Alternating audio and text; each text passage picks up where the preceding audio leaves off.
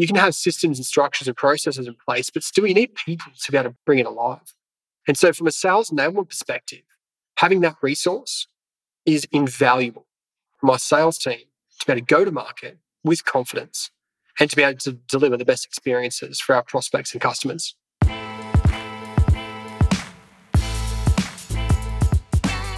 Welcome to the State of Sales Enablement podcast with your host, Felix Kruger.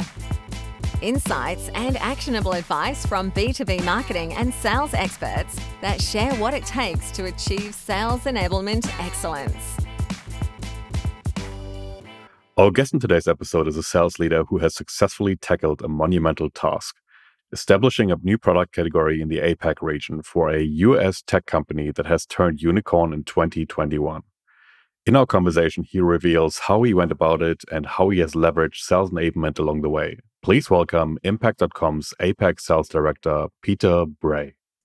Peter Bray, welcome to the show. Great to have you on. Felix, my tail is wagging. Okay, this is a very exciting time for me. Thank you for having me here.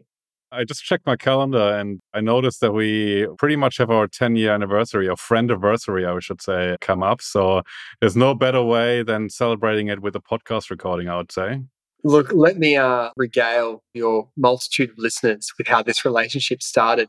It probably sets the scene a little bit for why I'm here in this conversation as well. And, you know, it goes on, yeah, twenty, twenty ten, maybe it's twenty eleven. I decided a bit of a career change under the guidance of some friends of mine who were in this crazy digital world.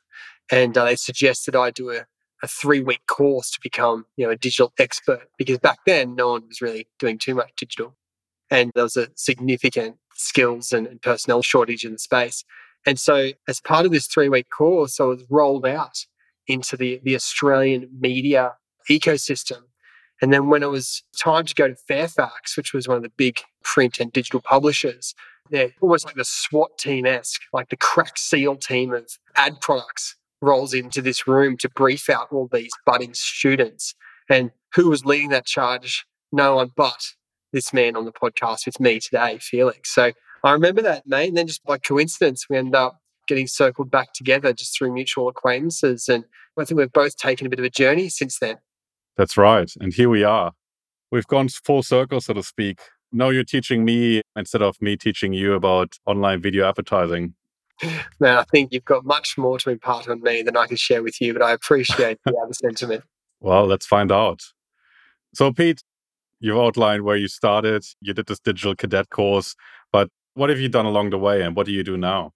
Prior to becoming, I guess, what you'd call a digital salesperson-y type character, before that, I'd worked in media in different ways. So I was a radio announcer. I ran marketing and promotions teams in the, the radio space, the commercial radio space. I worked in travel and tourism. I'd been a tour manager. I'd trained tour managers to take people around Europe. I worked in product development. So I've had a bit of a varied background. And then when the time came to, to grow up, you know, I was very lucky to be given the opportunity to join a very fast-moving mobile advertising company. And this is the when the iPhone came out. So apps and advertising weren't words that you really connected. But that company was called InMobi. And shortly after I joined in InMobi, as I think I was the second or third team member on the ground in Australia for InMobi, they picked up a couple of hundred million funding, which really started to elevate the game in our mobile advertising. And so in that, that was kind of my accelerant into the space, being part of a high growth business. You know, we went from three people to forty people in two years, significant revenue, big kind of commercial deals with agency groups. And so I was lucky enough to rise through the ranks in my late twenties there. And from there, I did a bit of a stint at Forrester, which is a research and technology advisory firm.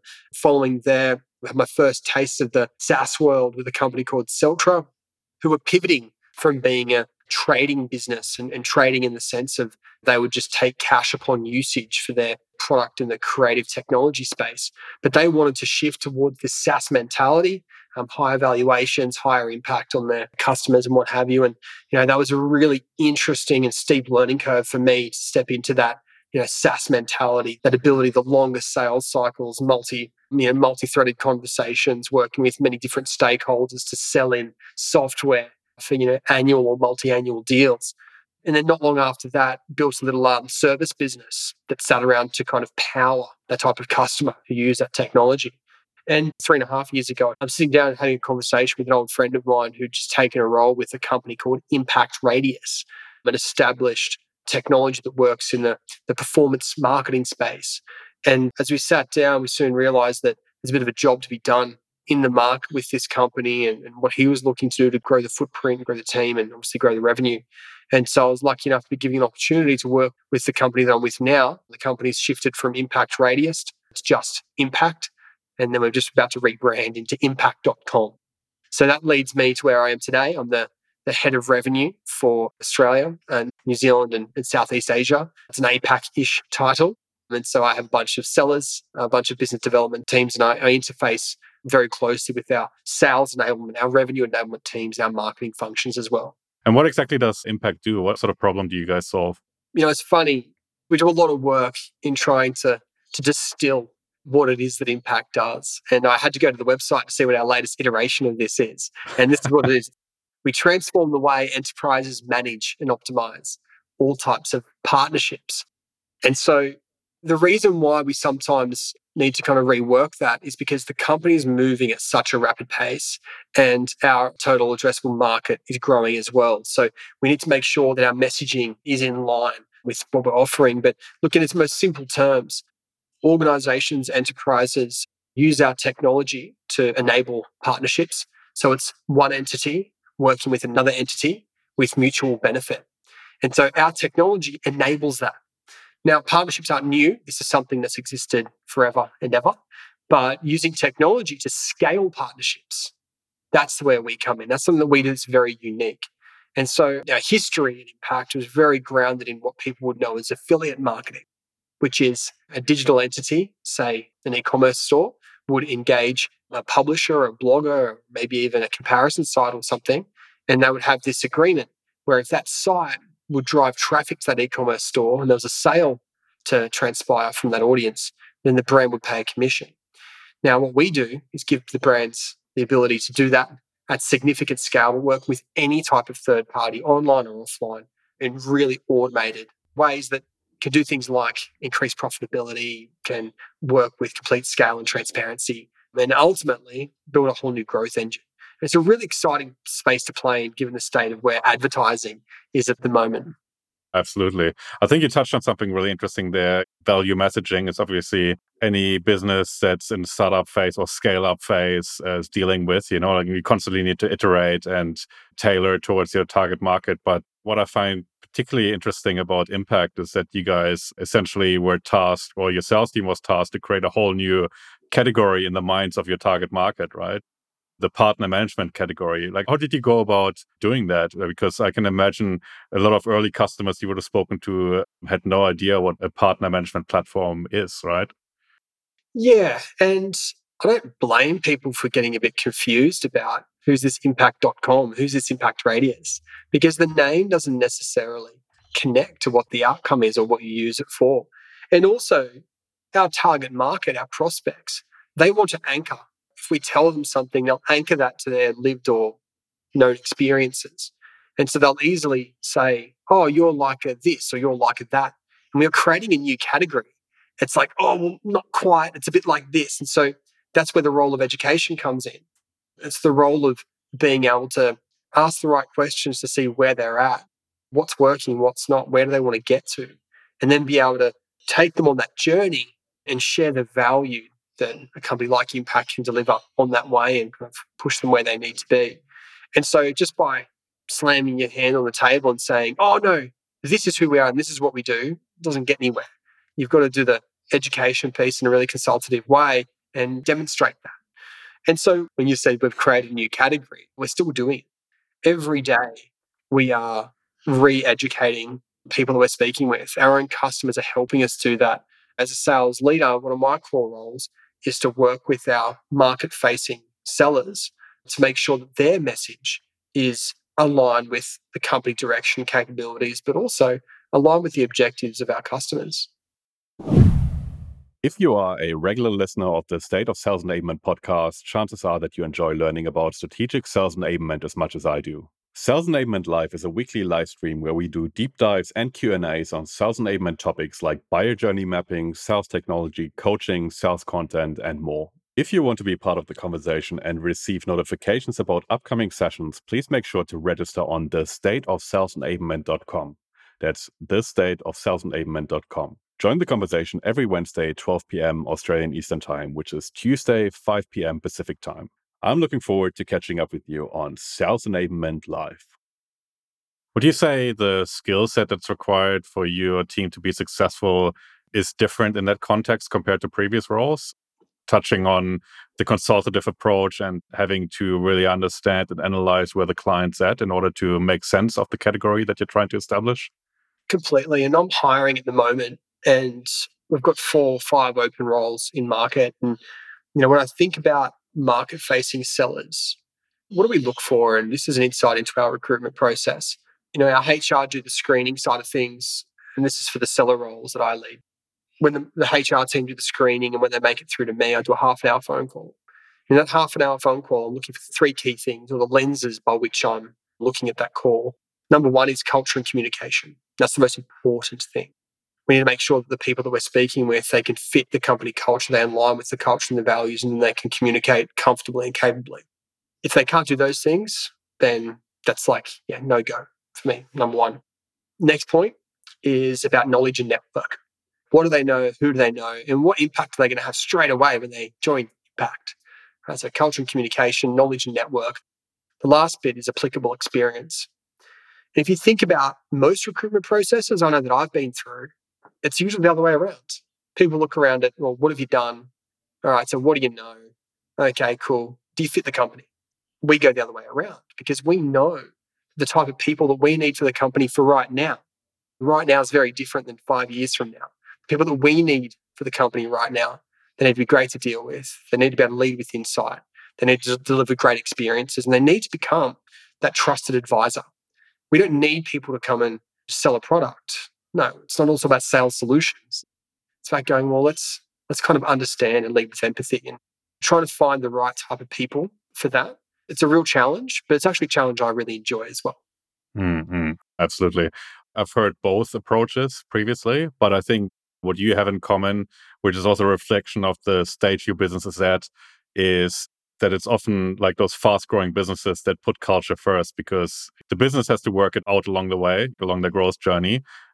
And so do the people that they hire. So culture suddenly becomes the safety net, so to speak, to make sure that you're aligned in terms of value and your approach to work and so on. And then everything else can be taught or can be worked out along the way. But the culture piece is really crucial to make that fast growth work. I agree. And we've heard culture eats, eats strategy for breakfast. You might have also heard that sales follows strategy.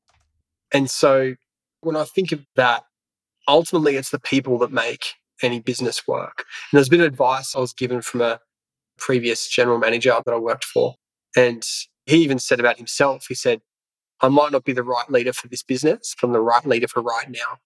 I've often reflected upon that and the maturity of where a business is. And for the job that needs to be done, you bring the right people in. And so from a market-facing seller's perspective, we don't need someone who's just going to be pigeonholed and sit in that role. We need people that can think across our business, that can think across our customers' businesses. They can connect the dots. They can turn on a dime their narrative, the right type of questioning. And it's a really high E Q requirement in order to be able to succeed, I feel, in the role. And, you know, that's why it makes it so fun as well, because you know, you spend the time trying to get the right team, and then you want to empower them and continue to help them grow and retain them. And they're really important initiatives for me as a sales leader. And speaking of empowerment, you obviously represent the Australian office. You've got a massive team in the U S. How do you make sure that you actually leverage those resources that you have available overseas for the local market and make sure that the translation is actually adding value to your activity over here? I've got influence across the entire APAC region. So I see a bit about what happens in Southeast Asia with our China team as well. What can sometimes happen is that from a, a global H Q, and in our case, it's West Coast of United States, APAC can get lumped into one region, like North America is a region. But as we know, it's a very disparate region. with language, with culture, with unique things like there's only some websites available in some regions and they have followings and audience in those regions only. So when we talk about marketing, that makes things very difficult because there's all different types of audience you need to go after. And so when we interface with our headquarters, we're really lucky on a couple of fronts. Our leadership on a global level have complete trust in our regional leadership. And that doesn't happen out of nowhere. That happens over time. And so when we ask for something, or we, we ask something to be changed or whatever it might be, yeah, we have to build some sort of business case, but they typically take it as, well, you know what you're talking about. So we'll trust you and we're empowered to make the right decisions. And you don't want a top-down, a trickle-down effect. You want to have a collaboration. You almost want to look at like a global headquarters as the enablement arm. So you say to them what it is you need. And in Impact's case, they're a content machine. Our North American office is just pumping out so much content. Of course, there's reasons for that. Like, we've got such a big target market. We're still trying to educate. It helps with our search rankings and all that type of stuff, right? And so that's great. But then it's also about distilling and synthesizing that information to enable our go-to-market team on the marketing, the B D Rs, the sellers, to make sure that what they've got resonates, to make sure it's realistic. And sometimes it doesn't mean it needs to be something specific for that one market in APAC. It just needs to be the tone. It needs to make sure that the maturity of some customers or the market in the U S or the U K might be different than what it is in New Zealand. And so being aware and cognizant of that means that the marketing, the collateral has to be delivered in the right tone. So we'll take a lot of the good stuff that gets delivered on a global scale, and we won't always have the opportunity to be able to customize that, but it's in how do we wrap our narrative with it. And that local narrative is the power of the people within the business. And then I assume you're also able to benefit in terms of the tech infrastructure from head office and all the systems that are put in place? Yeah, of course. And I'm sure there's a lot of people who listen to this podcast. They've worked in big organizations where there's a lot of legacy systems. Yeah, there's the spaghetti you have to kind of wade through to try and figure out how things connect and why we're using this tech. It's clunky, it's old, but it's connected to so many other things, so you can't take it out because it'll break. And the one thing that I can say about the organization, the sales enablement organization, the marketing organization at Impact, is that they're always looking for new ways to do things. Now, what that means sometimes is that you just get used to doing things one way, using a piece of software for storing all of our content that we create spaces for and then share three or four bits of content on one link to a prospect. And it's like, oh, we're changing it. And then we're rolling out a new one.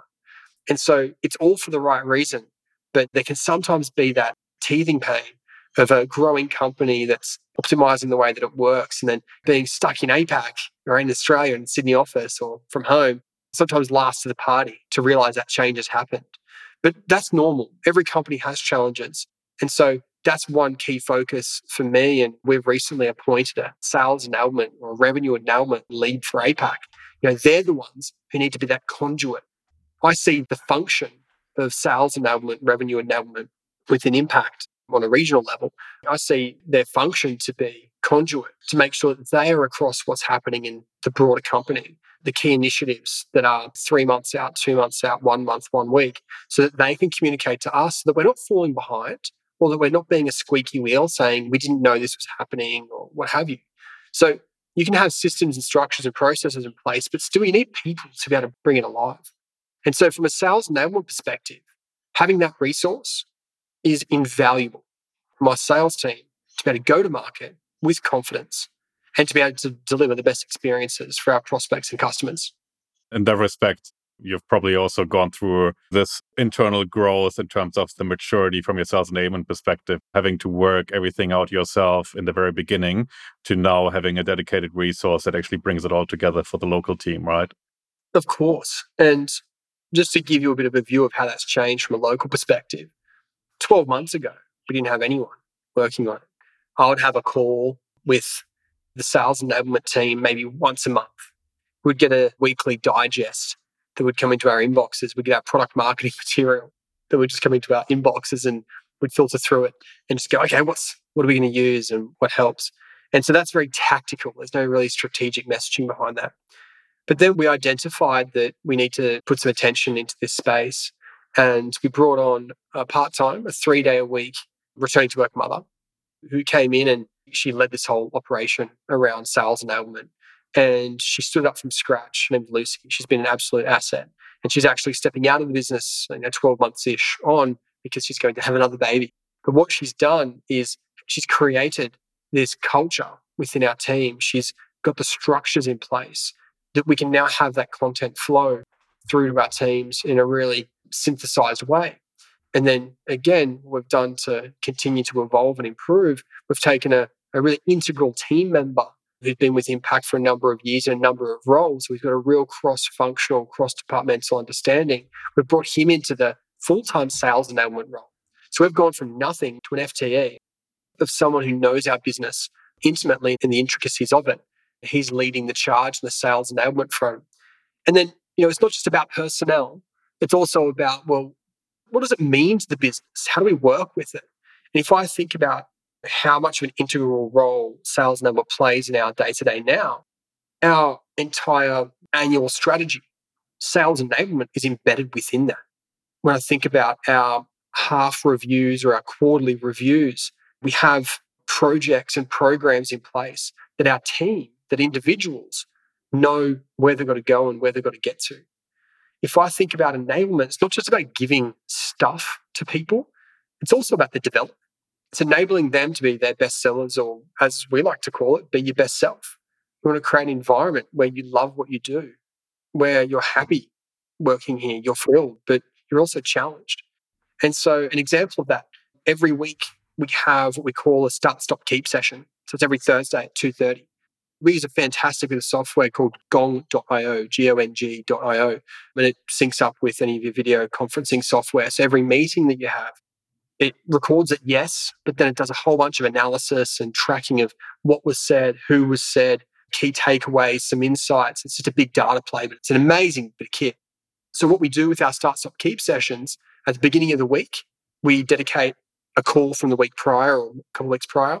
A B D R or an A E will say, hey, can we please review Michael? And then the revenue team will take time during that week leading up to the Thursday meeting to review that call. And then we have a framework. Now, framework is start, stop, keep. So based on what we observe in that call, here are a couple of things that me as a sales director feel that you should start doing with your calls based on what I've just observed. Here's a couple of things I would suggest stop doing. And here's a couple of things you should keep doing.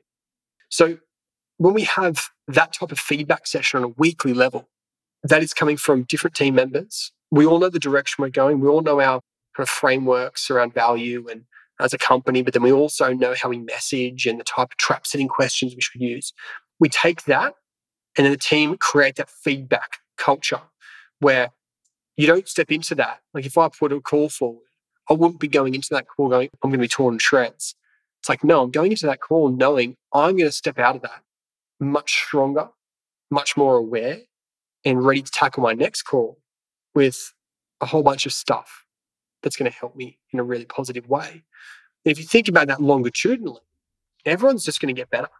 We keep feedback and accountability part of our D N A. And I think sales enablement is a key part of that, because the sales enablement is the one who can keep that in line with part of the messaging, with part of our training, and thinking about, you know, how is it best to position this or how to best to respond. You're not just enabling with content, you're enabling with skills. And here's a structure that we use as well. I think of sales enablement to be key drivers of three elements. Number one is process. So when someone is new to the business or a new tool gets deployed, sales enablement helps the sellers with the process of how to use that tool. Right? They train them on how to do it. So process is one. The next is product. Sales enablement helps the team get trained in the product, understand it, implication, application, and then also how to sell it. So it's process, and that's product. And then the last bit is skills and techniques. Now, if we think about those three things, if you're new to Impact, you need to learn all the processes, you need to learn all the product, and then you also probably have to learn some skills and techniques. But over time, you'll know the processes. Sure, there'll be a few more that'll get lumped on, but you'll know the process. The product might get some enhancements, but you'll know most of the product, so it's fine. So then the role of sales enablement starts to really focus on that skills and technique, because that's something that can always continue to get better. Absolutely. I think what you touched on in terms of the feedback and the coaching that you're already implementing. I think culturally, you're probably ahead of a lot of supposedly more mature organizations out there. That's probably the biggest success factor that you see in challenger brands being out there eating the breakfast of the big brands. It sounds like you guys are onto something there. It's working so far. We can always do better. I mean, to be real, I just think about, what do I want to take away from the role? I want to enjoy what I do, yes, but I, I want to become bulletproof. I want to constantly learn. I'll never, I don't feel I will ever get to a point where there's nothing I'll, I'll ever be able to learn or improve about how I operate. That's a real mindset perspective. That's one of the things we look at with our recruitment, right? It's just thinking, are these people, do they have a growth mindset? Are they open to feedback? Can they take it, implement it? Are they self-aware? Do they lead with empathy? So we think about those things and they're great. But then sales enablement comes in from a strategic and a very practical standpoint, to be able to help progress our team. If I think about accelerants within businesses, the major accelerant within a business is its people. And if you can enable the team to be able to bring their best self every day, to enjoy what they do, they sell well, they make a lot of money, they're happy, right? You should be keeping those people because you're fulfilling a lot of the, the elements that's required to keep them. Absolutely. I want to change gears here and just talk about the Australian market on a higher level. You work for an American company, so you have insight into their culture. You know what it takes to be successful as an sales organization in the Australian market. For American companies considering entering the Australian market, obviously non-competitive to Impact because you don't want to empower your competition. But let's say American company wanting to enter the Australian market, what advice would you give them in terms of the characteristics of the Australian market and what they should really consider and what mistakes to avoid? Let me let me share a story, Felix. When Impact first launched in this market, did a soft launch, hired a couple of local heads, and the company sent down the sales gun from the U S and also a customer success lead and maybe someone else, but sent down like the sales gun. And sales gun was here for three months or six months. But just to kind of paraphrase this, he went back to the business. He was very well regarded, very capable seller, a great, great member of the team. Went back to the business and said, the way you sell down there is not how we sell up here. Why that was so important was that from that moment forward, C E O said, okay, we need to hire a team in Australia or across APAC and just let them run their own show. Now, I mentioned that earlier, which is, you know, we're, I wouldn't say we're left to our own devices, but there's trust. And I've worked on the other side of that, where a U S leadership, C E O, C R O, wanted to maintain and control and direct the how you operate in market. And without that understanding, without that local network, without those relationships, without the ability to flex and work for what the market needs, it's very hard to deliver success. And you would have had enough of these conversations that you'd have a really interesting insight on that when you've asked this question before. But if I was to distill really simply what's worked from a company spinning up in this region with the headquarters overseas, I think the big things to consider from a sales leadership standpoint is that you need to have the trust of the business, but they also need to be able to trust you. You need to be able to have a network and a relationship base to lean on to move things forward, because we all know that relationships truly matter when trying to do business together. If you've got that established network, it helps accelerate things. The other thing I'll say is around, it's kind of around hiring, but it's a bit bigger than that, which is we also need to acknowledge that everyone's in sales. And by that, I mean each person that you bring into the team, they are the ambassador for the brand, for what your offering is. We all need to be strategically aligned, which is the goal here, is to acquire new customers, deliver great experiences. And so every person that you bring on, they need to play a role in that. It doesn't mean they have to go and knock on doors and get you meetings, but it means that they know when there's an interaction that we're all heading in the same direction, which is pushing our prospects down the funnel so that we can bring them on to be customers and then keeping them. Super important. Absolutely. I think what you said about effectively translating the American approach into the Australian market, That's exactly what I've seen with companies that have failed to really establish themselves over here. You know, the fact that both countries speak English is probably one of the few commonalities. When it comes to the actual market, Australia is about the size of Florida. So the relationship base that is needed to be really successful and the kind of communication style that you need to be successful is a very different one to the U S, I think.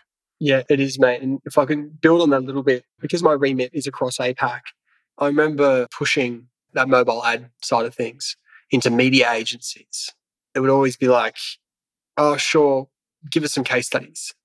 And when you're an emerging category, when you are a new type of technology, a new way of thinking and operating, you don't always have case studies. And in particular in the SaaS world, because you don't bring, and this is like the blend of media, marketing, advertising compared to technology. Technology is a long-term infrastructure play to provide efficiencies and benefits across an entire organization, not just run a campaign to get a result. Very different things. And so when we think about going to market, bringing a new category, trying to sell, people always want to know, oh, this has been done before, right? It's risk. They want confidence in that. In Southeast Asia, it's even more so, right? You have to have a case study before you can even get in the door. And so when I think about trying to launch, continue to build, you know, you need to have those customers on board to help kind of deliver that validation for you. And local matters. Or because you've signed a deal with Uber. It's a great validation of getting an innovator on board, but also doesn't help you cross the chasm in a local market where there's local nuance. Absolutely. Yeah, the case study or the social proof is really big here in Australia. People are hesitant at first, but then once the social proof is there, commercially, you've got the potential to gain traction really fast. I mean, one of the products that I launched at Fairfax as well, it took us about three months to sell the product the first time, to make the first sale. And then it took us about two weeks to sell five more, you know, because suddenly you had the case study and the social proof and the perceived risk was less. So I think that's something to consider. And obviously, as you said, having the existing relationships in place will help to reduce that perceived risk for new launches over here. Of course. And again, from a SaaS perspective, you're tapping into budgets that are annualized or that's part of budget cycle. You're not tapping into media dollars for a campaign spend. It's very different. And in order to get that, the multi-thread, to get them multiple stakeholder engagement, to make sure that you're on that planning cycle, you also need to fight risk. And that's the diligence that the company, the prospect undertakes of you to make sure that you're adding value. And that's another thing on the sell side, from a seller's perspective. All because you can pitch a product doesn't mean you can manage a complex deal process. And that's something you have to only experience. And so for some of our A Es at the moment, a couple of them have been there for one hundred twenty days, one hundred twenty-four days. We just had a review just the other day. You can share this information from a leadership perspective, from an experience perspective, but sometimes they have to go feel it themselves. They have to go and just feel the pain to go through, why isn't this moving? I'm getting all these signals to say, yeah, it's happening. But until they've been through it, until they lose a couple, then they go, okay, here are the gaps that we need to work on. And then, you know, we can have sales enablement knocking on them every day saying, here you go, you've got to do this way, do it this way, here's the gap. But until they've experienced it, only then will it be a learned behavior to start to shift in a different way. Yeah, yeah, absolutely. And speaking of learning, you've experienced sales roles without sales enablement and now sales role with sales enablement. A lot of our listeners don't have, like our sales leaders, and don't have sales enablement within their organization. What tips could you give them to more effectively enable their sales team with little resources and little time they probably have on their hand that they can spend enabling their sales team? What would you suggest to those listeners? I think about top down, bottoms up. So top down is the company will enable you as a seller. That takes resource. It takes sort of effort. It's about getting multiple stakeholders in line, making sure the narrative's. You're not going to get that from scratch. So why don't you go bottoms up, which is speaking to the sellers, understanding what do they know, what don't they know? What do they need? What do they have? What's the gap? And then if you can figure that bit out as part of a project, like a sprint, for example, and then it's about accountability. It's about getting the sellers themselves to enable themselves and then share that insight amongst the team.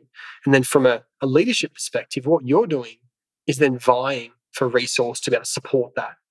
And what happens is when it's coming from the bottom, the team are accountable. It is theirs. and they will rejoice when it starts to work in a different way. The culture shifts or the operationalization of trying to get a new headcount to just do this role, particularly if there's not that role in other markets, that's a big battle because that person would enter the role and not really know what they're there for. So sometimes you have to create the momentum and distribute the responsibility so that it can get from A to B, and then you can worry about getting to C to D. Yeah, I love that. I've actually seen that sort of approach successfully implemented by small sales teams that don't have those resources. So yeah, I absolutely love that and confirm that it's been implemented successfully before. So it's awesome. Pete, before I let you go, I want to thank you so much for joining the podcast. It's been awesome to have you on to celebrate our friendiversary. And if people want to connect with you and continue the conversation, where can they find you online? They always find you on LinkedIn, Peter Bray. I'm the A PAC Sales Director for Impact dot com. And I also have a side hustle, quick plug here. If you want to connect and you're thinking about getting married or knowing someone who is, I'm a wedding celebrant. So you can also find me at peter bray celebrant dot com dot a u. That's right. That's one for another episode. It is. And then we can talk about my previous escapades around tour managing around Europe as well. That's right. Thank you so much for joining, Peter. Thanks for the opportunity, Felix. You've been listening to the State of Sales Enablement podcast. To ensure you never miss an episode, subscribe in your favorite podcast player. If you want to learn more about sales enablement, you'll find a growing number of articles, videos, and templates specifically for enterprise technology businesses at krueger marketing dot com slash learn. That's K R U E G E R marketing dot com slash learn.